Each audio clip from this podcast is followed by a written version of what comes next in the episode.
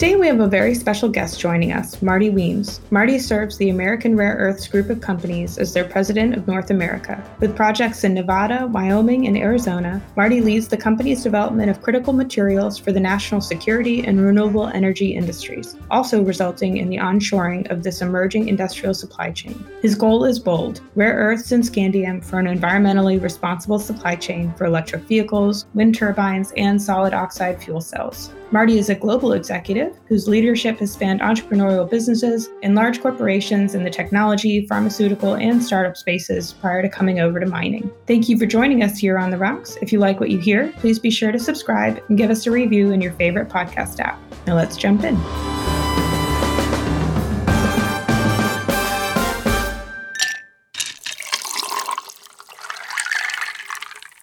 Well, welcome, Marty, to On the Rocks. We are really excited to have you on today. Uh, thanks so much for for taking the time to talk to me and, and and give our listeners a little overview of what's going on in the rare earths world. Yeah, thank you, Emily. I'm I'm excited to be here and and chat about this with, especially with someone who who knows a little bit about what's going on. So always a pleasure. Yeah, and and the most important question of the day is, uh, what are you drinking while we're filming? Yeah, so I've got uh, Copper City Bourbon by Arizona Distilling Company. Nice. Um, you know, it's uh, in. Uh, I'm in Arizona. You know, just a fantastic mining state. But one of the many things I love about Arizona is a saying here about water. Uh, we say uh, whiskey's for drinking and water's for fighting over. So, yeah. could be could really you know be applied to the entire mining industry really probably. yeah absolutely and and uh, you know arizona is known as the copper state. It's home of freeport mcmoran you know was just as an absolute monster of a copper producer so copper city little bourbon uh, i'm from back east so you know i like my whiskey and bourbon. I grew up in the the hills of southern appalachia so there have been real bourbon country, to, right yeah, yeah, yeah. That's right. So uh, got all and, uh, stuff. We're not afraid to make cook our own whiskey back in those those kind of places. Exactly. Well, I'm uh, I'm drinking Reservoir again. This is not its first time on the podcast, um, but I just I love the name. Um, it's a Virginia uh, Virginia whiskey, and it's it's great. It's just a small. Um, I, I don't even know what this means, but they say um, it's in spends two years in our tailor-made alligator char barrels.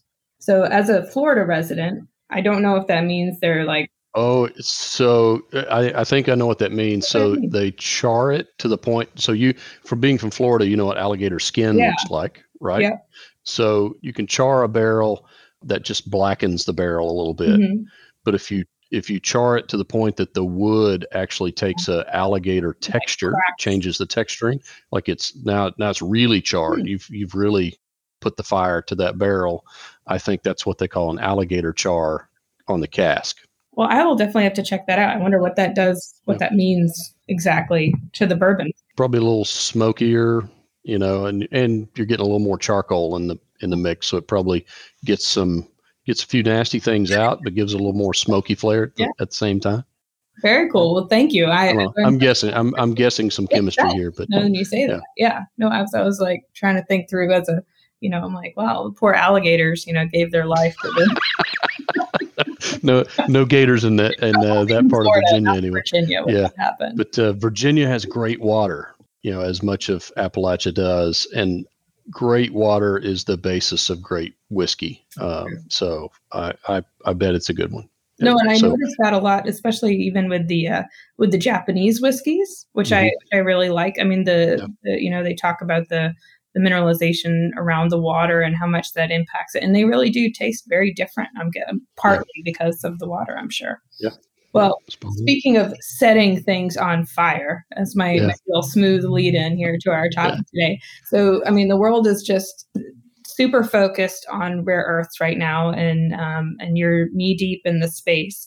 So, I wonder if you could just give the listeners who might be new to the podcast or new to the mining industry, like just a 101 what is a rare earth? And first of all, let me clarify it does not include yeah. lithium, right? it does not include lithium. Yeah, that's right. It does not include lithium. When you get to electric vehicles, they like to party together. They need each other, yeah. um, but not in the same component of the car. They're part of the drivetrain. You know, lithium's the battery storing electricity along with nickel and cobalt and all the battery related metals. That's a storage unit. Rare earths are about taking that electricity and turning it into motion. Mm-hmm. So that's one direction of electricity and where rare earths come into play. And then it's also the reverse, taking motion and turning it into electricity. Mm. So think of a, a wind turbine, especially an offshore wind turbine that's a direct drive. You need these massive rare earth permanent magnets, high performance magnets, really long life that take the motion of that wind turbine cranking against the turbine, the magnets in there, and you you make electricity with that motion. Mm-hmm. And the reverse of that, of course, is is in an electric vehicle battery stores electricity as it releases it into the drivetrain, it's turning an electric traction motor. So that electric traction motor has substantial rare earth permanent magnets in it uh, that, that include neodymium, praseodymium, dysprosium, terbium to make those magnets. Uh, the. Yeah, yeah, the all EMs. Yeah. Um, so when when we talk about rare earths, there are 15 lanthanides plus yttrium plus scandium in the family of rare earths but you know the the super critical is about making magnets and it's it's about mm-hmm. those four a little bit about samarium for samarium cobalt magnets but it's really about the four for making these neodymium iron boron magnets so again neodymium praseodymium dysprosium terbium. So most rare earth projects 90 95% of their economics are really about those four main magnet metals. Um, now all 15 have some kind of purpose mm-hmm. of, the, of the lanthanides as well as yttrium and scandium. So uh, now what are they in terms of uh, something you might have actually seen before if you're if you're not a chemist i'll take you back to high school science class and you saw the periodic table on the wall looks like a giant bat you know and you'd look at that, and you'd look at the clock and go, "Wow, I hope this class is over soon." Um, but down at the bottom, there were two orphan lines mm-hmm. of the periodic table. The top line of those two lines are the lanthanides, the lanthanide series, and that's the 15 core elements that are rare earths. So if you you know kind of the old question of in the the geopolitical landscape uh, you know somebody oh, they couldn't find you know, uh, Bosnia on a map. Well, I'm now here to help your your listeners. Yeah. You know, on the map of the periodic table, you can go to the rare earths. Just look at the bat, the two lines underneath the bat, top line, lanthanides. Those are the rare earths, and you can win that bet at the bar next time. I want to know what kind of bars people are hanging out at. That that's. Oh, uh, you know, I don't know if I want to go to those bars or stay away from uh, them. the, yeah. the bars on Satellite Beach near Cape Canaveral. So, there's a few in Houston where Absolutely. folks talk about these things. Yeah. Um, well, but I think yeah. what's really neat about what you pointed out, Marty, is that I think folks hear about rare earths a lot, but they miss the connection between rare earths and magnets, right? And that's mm-hmm. where the true commercial opportunity yep. for rare earth mining companies is. It's the real market driver as compared to what you and I were speaking about a little bit before we started recording. You've got some other kind of pulls, mm-hmm. especially from the government and the in the policy space in the US. But the market driver are these rare earth magnets and yep. the like vast array of applications for them. Yep. Is that correct? That's absolutely correct. So, you know, back to thinking about that that concept of turning electricity into motion. Mm-hmm. Anything you want to move that that you're not moving with an internal combustion engine directly, you know, you, you've got an electric motor involved, and you need a small form factor, or you need high efficiency in you know mm-hmm. in the you know the smallest form factor fo- possible. You need high performance magnets in a in a small confined space that can withstand extremes in temperature. You know, mm-hmm. really cold driving in Canada, really hot you know, driving in Arizona.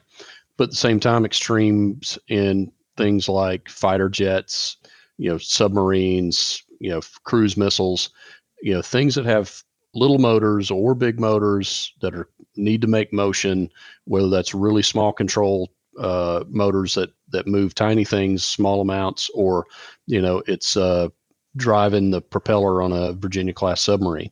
All that requires varying size of magnets.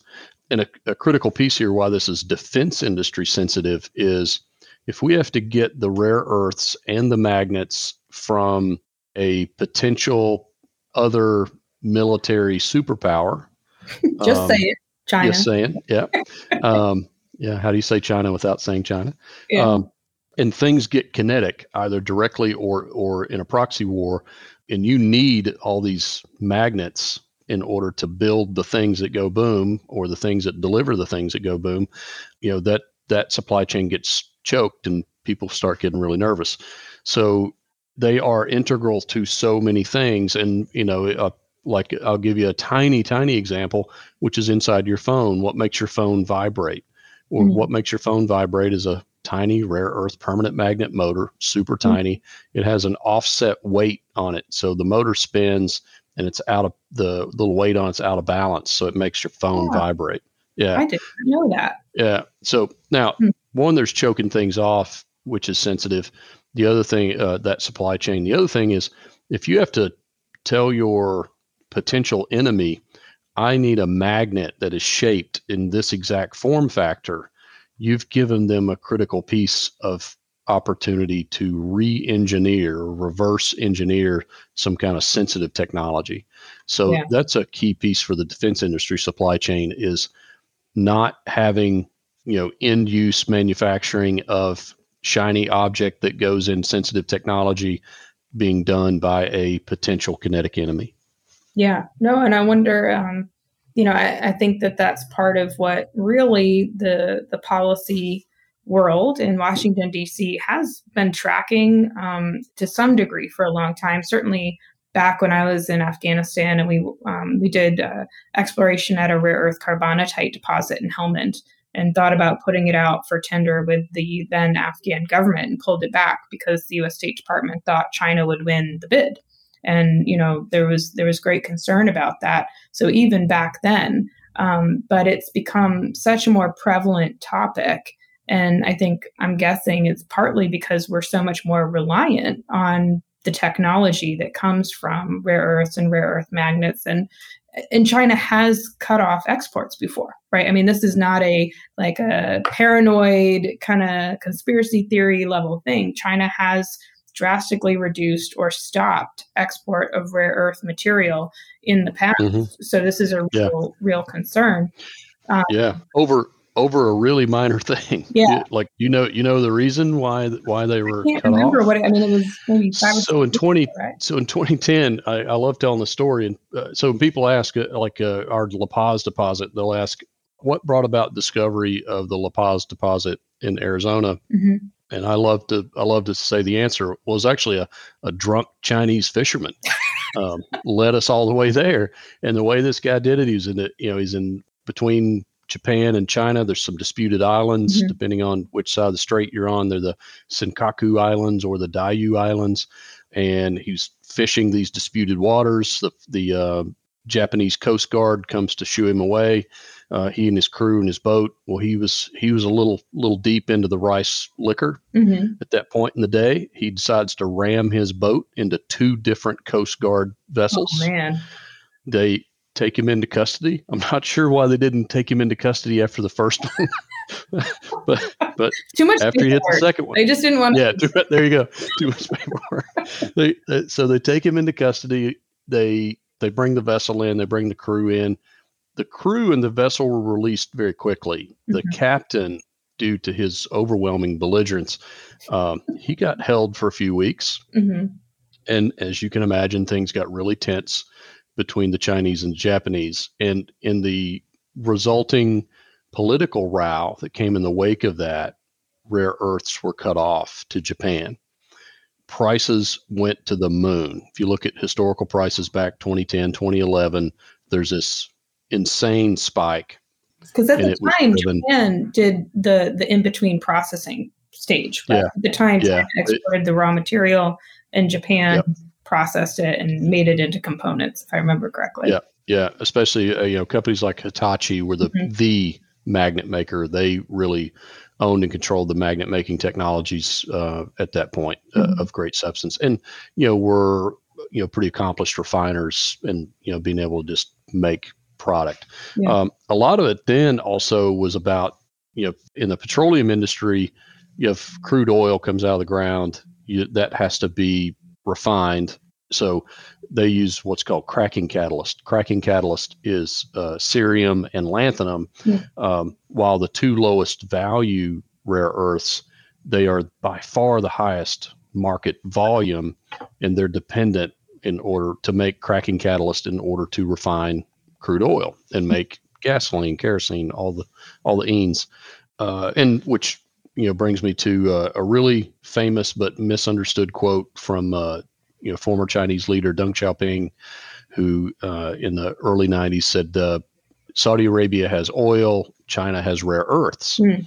Well, that's that's often misunderstood to say that you know they that at that time he understood the new energy future. Mm. Uh, Deng Xiaoping, very smart, very forward-looking, you know, opened up China, did a lot of amazing things. He didn't see where we are today. Mm-hmm. He did not.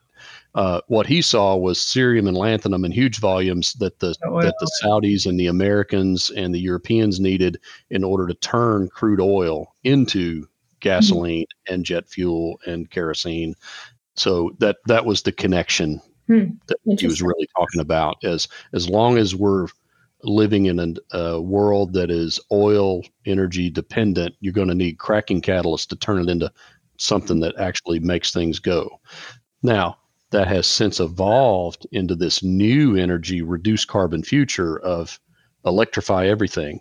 Yeah. You know, and if you want to turn electricity into motion or motion into electricity, you need those rare earth permanent magnets. So mm-hmm. it's all thanks to a, a drunk Chinese fisherman. well, and I, I, mean, it's it's amazing how connected the world is, right? I mean, that yeah, it, it really I mean, of course, we've been living, as I joke, in like in the last few years have been uh, the type of years where I'm like, I'm sick of living through history. Right. Next up is the mm-hmm. zombie apocalypse because we've clearly gone through like everything else. Yeah. Um, yeah. So, but it, it is amazing how connected the world is and how an incident like that can set off a whole whole industry. Um, yeah.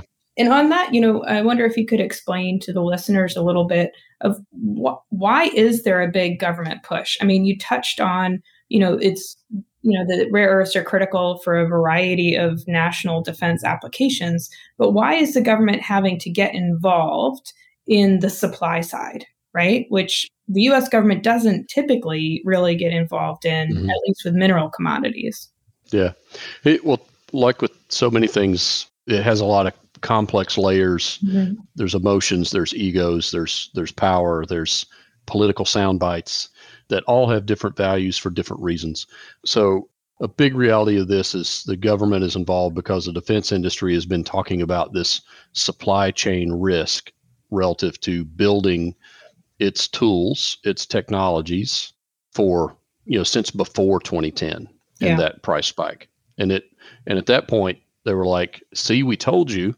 And and folks started to wake up and you can go on all the way back to the Obama administration. You had U.S. top leaders talking about the need to bring back and, and re onshore this supply chain that we actually created. Mm-hmm. You know, mm-hmm. we created it in, in the States in the 60s um, with the Mountain Pass mine that's been being dug since the late 50s to produce rare earths that were initially used to, to make things for the space race. Mm-hmm. Now, uh, Nixon created EPA, the Environmental Protection Agency, in the 70s it had to grow up to adolescent and get it get its adult teeth. So in the early 90s, EPA got started getting really serious about things, and industry started taking it serious and realizing these penalties are real, these costs are real. So in the early 90s, with so many dirty industries as a part of cleaning up America, we just offshored the nastiest stuff. Mm-hmm. And and rare earths in its traditional processing is a pretty nasty business you know, yeah. train loads of sulfuric acid and kerosene. And then you end up with massive, you know, lakes full of this stuff uh, that have absolutely decimated massive areas of, of mainland China. And that's pretty easy record to go find. So we, we offshored it when it was this really small, not super important industry supply chain in the early 90s. Mm-hmm. Well, now we're in this you know we're in a whole different world where our defense industry is dependent upon these things. The new energy reduced carbon future is dependent on these things. And in a world of red and blue politically in in america there's very little these folks can agree on. But when you say, when you talk about rare earths, you know, on one side of the aisle, we frame it as it gets framed as uh, you know uh, we need to pull this back from communist China, and mm-hmm. um, you know we need to not allow our defense industry supply chain to be uh, dependent upon them. On the other side of the political aisle, it's about renewable energy, you know, and it's you know electrification of mobility, and it's about wind energy, and the need for that, and and having consistent supply and the jobs, especially union jobs mining are union jobs, big mm-hmm. manufacturing for wind turbines, and and most electric vehicles. You know, maybe not Teslas or Tesla isn't unionized, but everybody else is going to make cars in America yeah. is unionized. That's union labor is going to go is going to build those. So there's a lot of reasons for the blue side of the political aisle to to embrace that as well. Mm-hmm. Now they want that done responsibly and appropriately and and you know, it, so each side has their reasons, but they can at least agree on the thing. Yeah. We we need more rare earths and we need this we need to control the supply chain and we need to do it responsibly and safely.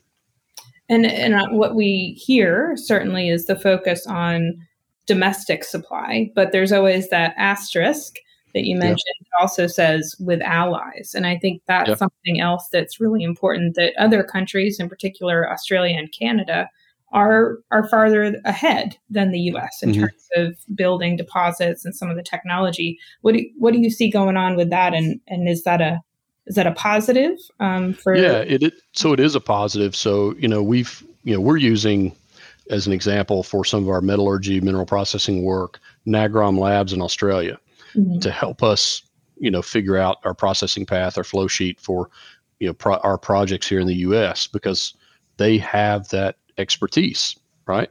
Mm-hmm. We've used Saskatchewan Research Council in Saskatoon mm-hmm. for similar type work. You know, uh, another great resource in Canada is uh, SRC labs, especially their Lakefield lab. These are are non-American labs, but friendly you know, really helpful allies that can help us figure out how to operationalize and, and stand up key parts of the supply chain. Mm-hmm. And they have that expertise because they've been working on projects in Canada and in Australia over yeah. the past decade. So, you know, those are absolutely imperative. And and supply wise, there are only two producing rare earth mines of, of significant scale outside of mainland China. You've got some artisanal stuff happening in, in Myanmar and a, a little bit of government or military run stuff happening in, in Myanmar that goes straight up into China. But you know, you get much past that, and the and and uh, I think there's one project just starting in Canada that's producing material that is ultimately headed to Estonia, I believe, for processing. But you know, really significant scale processing. You've got two outside of China, and the entire industry needs to double. So take take mm-hmm. everything in China and take what's outside of China. All that needs to double in this decade, mm-hmm. just to keep up with projected demand for electric vehicles. Yeah. One, one use case. We need to double this industry just to keep up with one use case. That's mind blowing to me. The the yeah. demand that is accelerating and and uh, you know, as we've had time during the pandemic to look at data more and more closely and, you know, more, more time on the desktop, yeah. um, you know, and you see these things like, you know, how uh, electric vehicles, it used to be everybody talked about what the growth of electric vehicles and wind power would be. Now we can look back and see a really steep curve of what already is. Mm. And I mean, the we're well into a hockey stick for both of those big market pullers yeah. in this space. And that comes to, uh, I, will kind of point to the, the risk of cutoff, of, of supply chain cutoff by the Chinese. So it's easy for the China hawks, you know, politically to rattle the saber and, you know, the sky's falling and uh, the Chinese are going to cut us off because they're mean. They're mm-hmm. just mean, right? You know, and, and they'll, they'll say it in those kind of terms and you know and, and really bash the chinese in that regard. And no doubt the chinese are, are shrewd mm-hmm. geopolitical players. They cut it off over a drunk fisherman mm-hmm. you know. So yeah they could they could cut it off for any number of reasons and there's plenty of veiled threats that have happened over the past decade from time to time. But in in my opinion that's not the most overwhelming risk. The real risk is the reality that the Chinese are making more electric cars than anybody. They're making more wind turbines than everybody.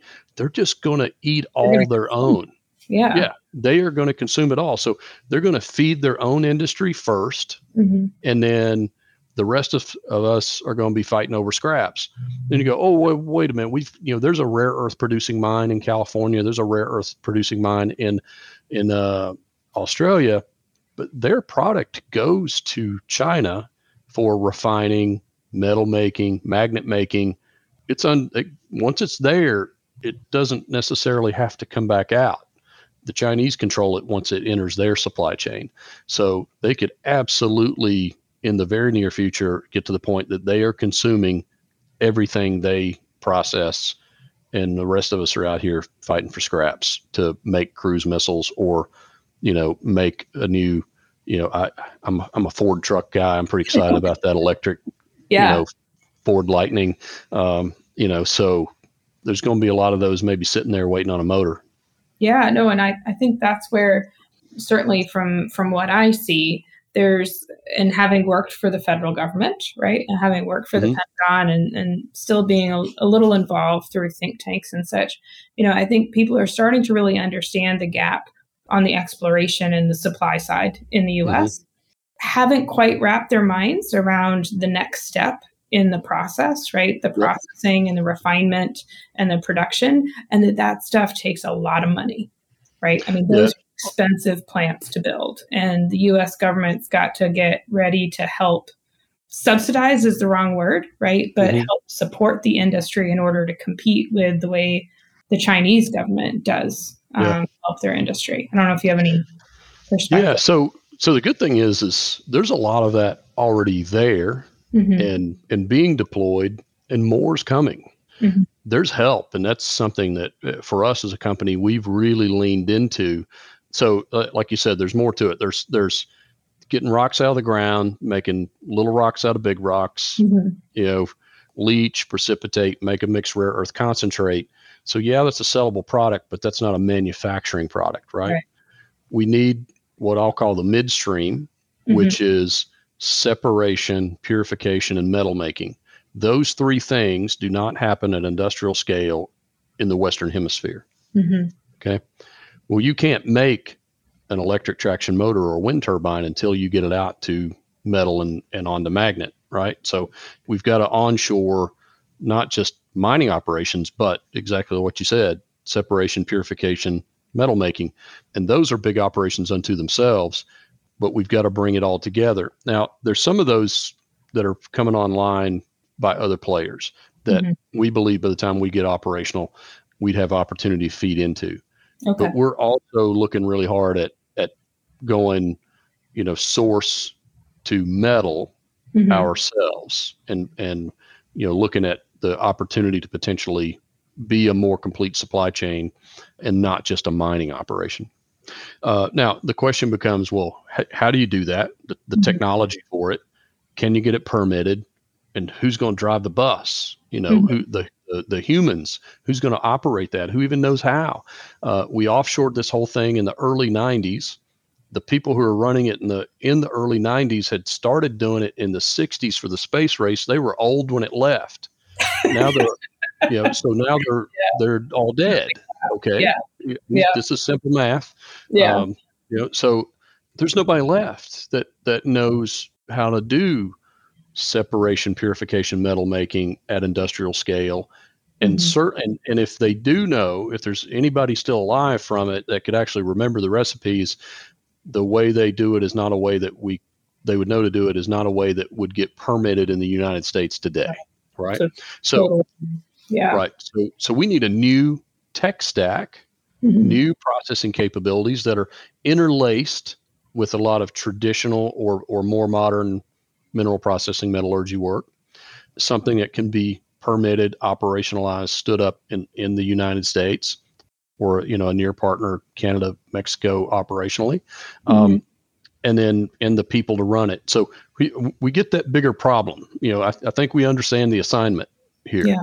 So to to use a, a term my kids would use, and um, so to us, we're not just looking for rocks. We're looking for technology and people mm. to, to help us get maximum value out of those rocks. Now, where we're doing that is uh, a really key piece that we've leaned into is the Critical Materials Institute. It's a Department of Energy innovation hub. That's a collaboration of five different U.S. national laboratories like Lawrence Livermore National Lab, Ames Lab, Idaho National Lab, Oak Ridge National Lab, about a dozen major Research One universities that are all focused on figuring out the rare earth supply chain problem. So you've got different principal investigators, uh, uh, researchers that are focused on different pieces. So extraction, separation, purification, metal making, and as a part of CMI, we get to interact with all of them. We get to give them our our feedstock for them to work on that mm-hmm. and, and figure figure this out and bring that new tech stack into play. DOE money helps fund that. These same folks chase DOD money from mm-hmm. places, places like DARPA, uh, you know, Advanced Research Projects Agency. DARPA's counterpart in the energy space under DOE is called ARPA E, same type mission, you know, the really big moonshot type technology developments. And then you've got EERE for renewable energy. There's these huge funding mechanisms for research in this millions and millions of dollars available. So instead of us as a little junior miner trying to chase, you know, morsels of government money, you know, please serve me, I have some more. Yeah. You know, what we've chosen instead is to partner with these really smart people in mm. the national labs and universities and say, we'll give you feedstock, we'll tell you what we know about the industry and the supply chain, we'll make our relationships available. Let's collaborate and pull this, you know, really cool new tech stack together and it's paying some really great dividends for us. We're really excited about what we're seeing in that space. There are two resource companies that are team members in the Critical Materials Institute with all these folks mm-hmm. Rio Tinto and us. That's mm. it. Oh, wow. That's it. That's now, it. Why is that? Is it that other companies have chosen not to participate, or what's the reason? You guys are just the optimist. I, I, can't, I, I, can't postulate on the ignorance of others. So you know, if you don't have enough sense to play ball yeah. with the smart people, I, I can't mm-hmm. I can't explain it away. I, I don't know. So mm-hmm. um, you know, no, we know. Yeah, I, we yeah. a lot of. I think kind of the way um, the way I see the industry is people want to own stuff end to end right? And uh, and I hear a lot, oh, because it's a rare earth asset and the geology and the metallurgy is so complex, we can only figure out how to process our deposit. It's got to be unique to our mine. Um, Ter- and terminal uniqueness. Yeah, you know, just everyone is a special and unique snowflake, right? Mm-hmm. Um, yep. When it comes, but so, uh, and I, I think that historically, that's that's kind of the way the industry grew up. You had a lot of this kind of you know, people didn't want to collaborate on infrastructure, right? Everyone wanted to own their own mill. And I wonder if maybe this will this could could break that model for for a good reason. I mean, they are it yeah. is expensive to to design and, and build this stuff. Yeah, it is expensive and the and the mechanisms are there. So mm-hmm. you know, on the R and D front, DOE, DOD, huge buckets of money they're putting into this. And when there's a when you got a national lab involved as a partner, when you got major universities involved as as partners, and there's transparency of funding, and there's no they don't have yeah. to worry about you know some shady dude in the far off land absconding off with you know a few hundred thousand to buy his yacht. Yeah. You know, we that's no risk because of the mm-hmm. nature of the partnerships and the and the transparency required with the national labs and the universities. So, you know, they they know when they give the money into these projects, it's going to get deployed on moving the science forward, mm-hmm. and not just at bench scale, but pilots, demos, and standing up projects. So there's right now, you know, fifty million dollars funding stand up demo plant available in the mm-hmm. U.S. You you know you just got to put forth a viable plan to stand the thing up, uh, yeah. and they're willing to do that not just for one, but for almost anybody willing. So you know, different wow. entities. It's not okay, everybody compete for 150 million. You know, no, yeah. there's there's hundreds of millions available. You know, you can apply for a grant uh, uh, for assistance up to 50 million. Uh, another question I'll get when we start talking about these r&d partnerships is well, well how's your financing going to work you know if you're mm-hmm. using any kind of new technology you're going to go to the bank and the bank's going to go oh if that's not proven for 20 years commercial we're not going to loan you any money mm-hmm. well, i'm not worried about that so uh, and the reason i'm not worried about that is because the mining piece uh, so airs you know these are surface deposits open cut mm-hmm. pretty traditional the front end is really traditional simple comparatively cheap mining which arizona has a great workforce for and great capabilities for. So getting rocks out of the ground, making little rocks out of big rocks, plenty of workforce and capability for that. That's easy. Yeah. Building that, financing that, that looks really simple and standard and straightforward, right? It's the midstream part where the new technologies really are going to come into play most heavily in that separation, purification, metal making. But anywhere that new technology is in play, the Department of Energy brings forward the loan programs office to act as the bank with even cheaper funds than the bank will give us. Mm-hmm. So these type projects in in this space qualify for DOE loan program office money. Additionally, also this year, the Export Import Bank of the United States has been authorized to be the bank and loan money mm-hmm. on projects such as this. So you know, there are big chunks of the traditional pieces of this. We could go to the bank for financing when we get ready for construction, but the stuff that is, uh, you know, a, a, little more novel in nature, that's more, you know, not 20 years proven, DOE and Exim Bank will stand in there and and give us money at a, an extremely competitive rate. So, mm-hmm. you know, a problem that's something that would have made this approach impossible 10 years ago, but mm-hmm. makes it very viable today. Well, that's great to hear. I mean that that is so encouraging, and and I just wonder if um, it seems like you all have kind of broken the code in industry and government talking the same language, perhaps, which I know has been an obstacle in the past, where frankly, like there aren't a lot of mining people that go into the government space, right? And vice scared of it. Yeah. yeah. Other than yeah, like the government like a, affairs person, right? They don't yeah. go the other way either. And so I know for me historically it's it's been a challenge sometimes talking to policymakers and, and government folks because you really there is a high amount of education that has to go on from both sides, right? How the government yep. works and how the mining industry works to find something that that can work for both sides. And it sounds like uh, things are really moving in a positive direction. That's really encouraging. Yeah, we're we've got a lot of reason to be excited. I've been in different industries. You know, I've had two successful exits out of two different startup operations uh, over the years. I've never been in an industry that had both market pull and government push, mm-hmm. and that you could have a positive conversation on both sides of the political aisle.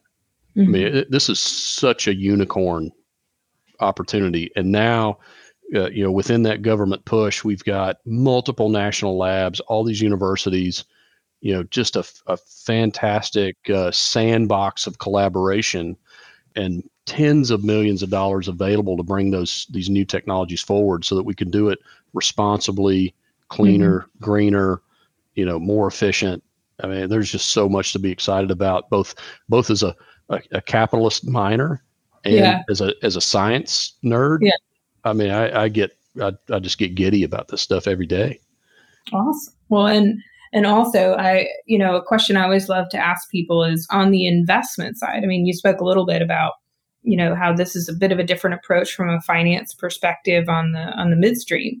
So for folks that are interested in investing in the technology side, I always recommend if you love electric vehicles, like invest in companies that are exploring for and mining the metal that goes into them. Same with wind turbines mm-hmm. and solar panels, right? So if folks are yep. listening to this and thinking, "Wow, I want to get in on the ground floor. How do I how do I evaluate and invest in a rare earth exploration or mining company? What are some things you would tell them to look for when they're doing that due diligence or or research?"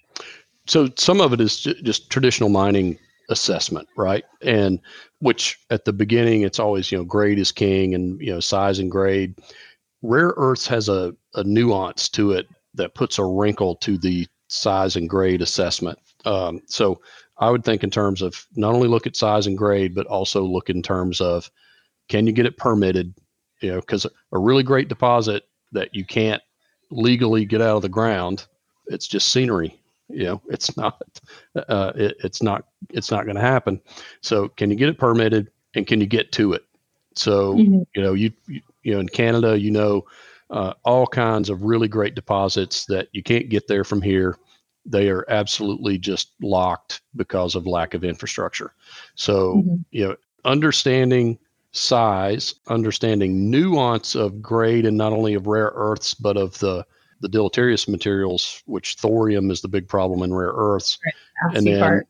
yeah, and then accessibility in terms both of infrastructure and permitting and if I can, I'll talk through just a little bit of those an example and kind of put some yeah. meat on the bone to to with those analysis. So, as we've evaluated projects, you know, and how we've looked to find the ones that we have and and our and our kind of our two flagships in Arizona and Wyoming, both mining friendly states, Arizona and Wyoming, really fantastic. Wyoming is really notable for oil, gas, and coal. So there's a mining workforce there. There's, you know, permitting is pretty straightforward. Same in Arizona, huge copper deposits, gold, you know, a lot of open open cut surface mining, inexpensive, plenty of infrastructure. We've got roads that go, you know, road goes through right the middle of each of these projects. You know, electricity nearby, uh, you know, gas supplies within reach, rail within reach. So accessibility infrastructure is there or close by at really an extraordinary level and then accessibility in terms of permits. So while these are mining friendly jurisdictions, that's key. And you would think, okay, mining friendly jurisdiction, you can get a mine open. But rare earths have a, a unique wrinkle in that. So we'll go back to that periodic table, the big bat on the wall. Top line is lanthanides down there at the bottom. The bottom line are the actinides that include uranium and thorium. You know, there are two lines down there together because these are they're like the bad cousins that hang out next, always hang out and party next door. So um, the uranium, while there's some market for that, the real problem for rare earths is thorium, and typically a rare earth deposit is robust with thorium. You end up producing all this uh, radioactive waste content, and it has to go somewhere. Well, in the U.S., we used to stash things in Yucca Mountain, no mm-hmm. more. So you're kind of limited to what can you stash on site and can you get that permitted? Well, that involves a Nuclear Regulatory Commission permit. NRC, the U.S. Nuclear Regulatory Commission, has not issued a new permit for a new greenfield mine in decades. Hmm. Nobody there knows how to write one. They couldn't yeah. find the form if they had to. Um, Nobody would be the first, probably yeah, too. Yeah, and I mean, so think about it. in decades, they didn't get one written under the Trump administration. Yeah. It sure as heck isn't going to happen under the Biden administration. So even though a project might be in a friendly jurisdiction, can it does it need an NRC permit? Could mm-hmm. it get one? I, I, think NRC permits for greenfield mines have gone the way of the dodo bird. Um, mm-hmm. You know, it is you know that I don't see that happening for much anybody anytime soon, regardless of how much we want rare earths. So we've focused on projects that are that are maybe lower in grade in rare earths but they have negligible thorium content, near mm-hmm. negligible thorium content. So low that, you know, if in processing we in concentration, if we keep the, the thorium content below 500 parts per million, we don't need that NRC permit. Okay. So we can we can play ball down here, and like in Arizona, we're starting at like six parts per million uranium and thorium combined. So we'd need almost a hundred x concentration of the thorium before we need an NRC permit. So that creates, we think, a an easier, a comparatively easier path to permitting reality versus other projects that will need an NRC permit that have higher thorium levels uh, hmm. that are, you know, anywhere from 30 to 200 times higher than what we have in Arizona, as an example. So that that's been our our thesis of work is to focus on projects where we have an opportunity to avoid that NRC permit requirement and thus have a smoother path to permitting and getting open. So so that's that piece. Uh, then so now that brings me to size and grade. You'll find some rare earth deposits that are are veins. So it's super concentrated, but it'll be these little narrow veins that are measured in centimeters or maybe a few meters. Um, mm-hmm. and the grades will be really high, which will get everybody really excited. Um, but they're tiny. They're just yeah. tiny, or they're you know they're going to end up being an underground project, or which is going to be really expensive, or a lot of times with those the thorium content is super high, so they're going to need mm-hmm. that NRC permit uh, most likely. So you know we've seen those. We've we've chosen not to push on those. So grade might be high, but it's small and it's it's problematic with thorium. So those are are things to avoid.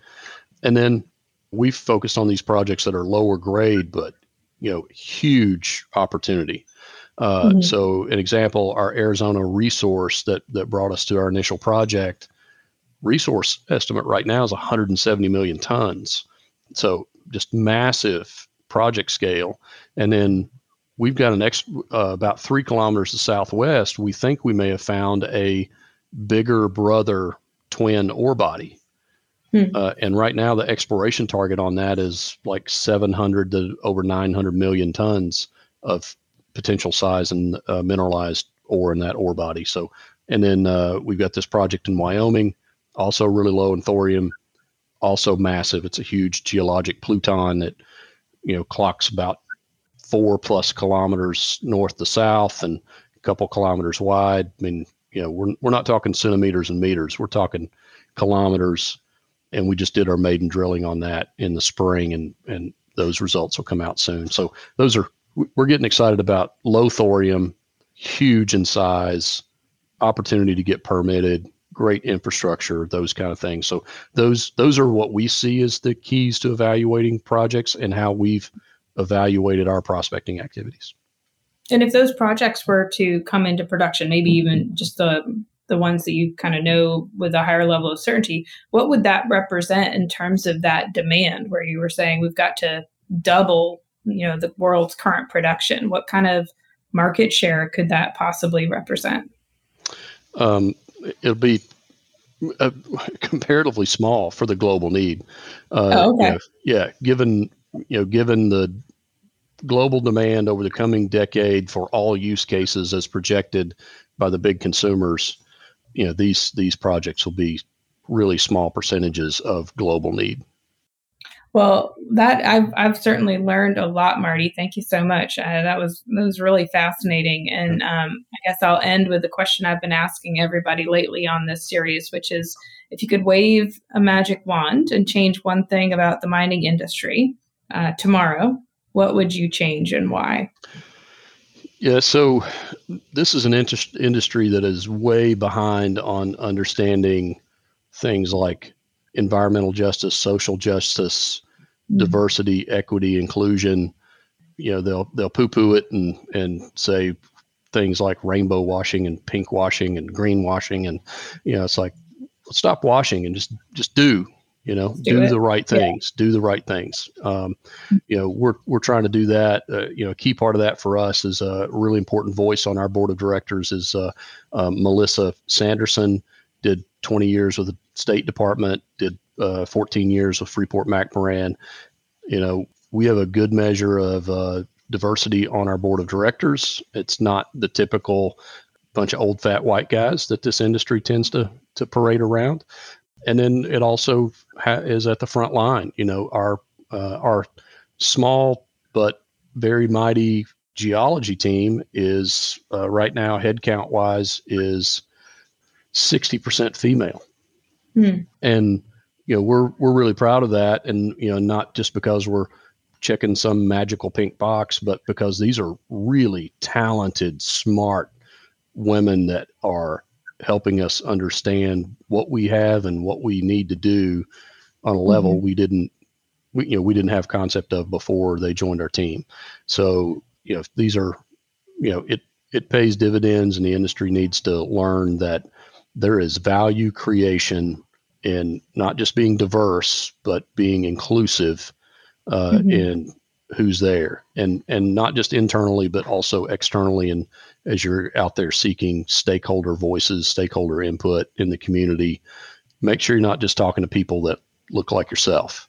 Um, yeah. you know get a get a broader representative of who you're talking to who you're hearing from who you're putting value in their voice and their and what their needs are No, I, I, I 100% sign on with that. I think uh, certainly with my team at Prospector, I always say our team has to reflect the future if we want to build products that people yeah. need to build yeah. a better future, right? I mean, that's the reality yeah. is if, if you're not pulling ideas and feedback and thoughts from folks that are truly representative of the community you serve, which for us we see as the global mining industry, then you're going to be off, right? I mean, purely yeah. from a capitalistic perspective, it's also the right yeah. thing to do, right? But it, you know, it, it, does. It helps you come up with ideas and and see risks where a, a less diverse team would not foresee those or, or understand what's going on. So kudos to you all for that, and can't wait to follow the project and hear how things progress with you and your team. Um, and look forward to having you back on the rocks sometime soon. Awesome. Would love to. Thanks, Emily. All right. Cheers. Cheers.